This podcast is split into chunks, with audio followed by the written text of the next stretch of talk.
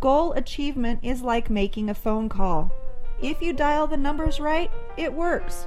Children who have never used a phone before will probably have trouble making it work right for a while, just as we can have trouble making the laws of success work to achieve our goals. It takes practice. We're going to have setbacks as we try to figure these things out.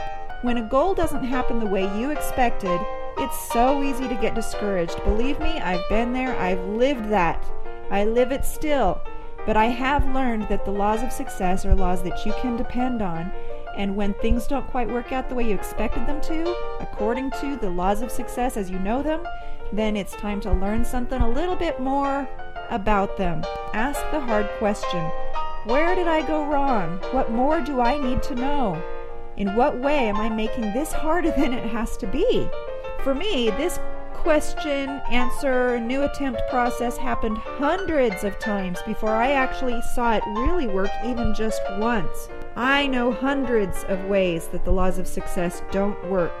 Each failed attempt showed me something else that I needed to tweak about my approach. Think about it the first time a kindergartner tries to use the telephone, chances are good that he or she will dial the number wrong. When that happens, wouldn't it be foolish to say that the phone doesn't work? The phone works fine.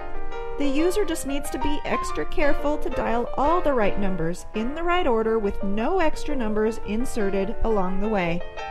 And the laws of success work fine too. You've just got to be careful to dial all the right numbers in the right order and not insert any extra ones along the way. When you do it right, it unfailingly works the way it should. And the good news is that when you see it work once, you gain confidence and eventually realize that it can work for you every time. In fact, it can become second nature, just like using the phone. Then, after experiencing some success, maybe you even discover that it can be even easier than that, like discovering the redial button or programming numbers into it with a one touch. But I do have some bad news. The one element that does not go away, no matter how slick you are or how smart you get, is the test to exercise faith when all appearances indicate impending disaster.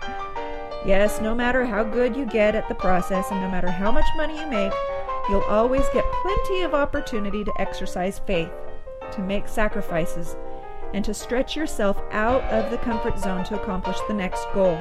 You just get to a point where you learn to accept the difficult nature of the process. The knowledge I share here does not avert the challenges, it just gives you the power to overcome them when they show up. The power to achieve the goal in spite of difficulty, the power to have peace of mind through the process. There's value in that.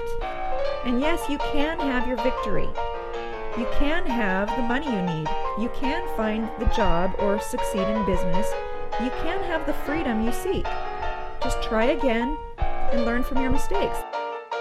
This has been A Little Bit of Wisdom with Leslie Householder. Listen to her podcast and download her books free at a rarekindoffaith.com.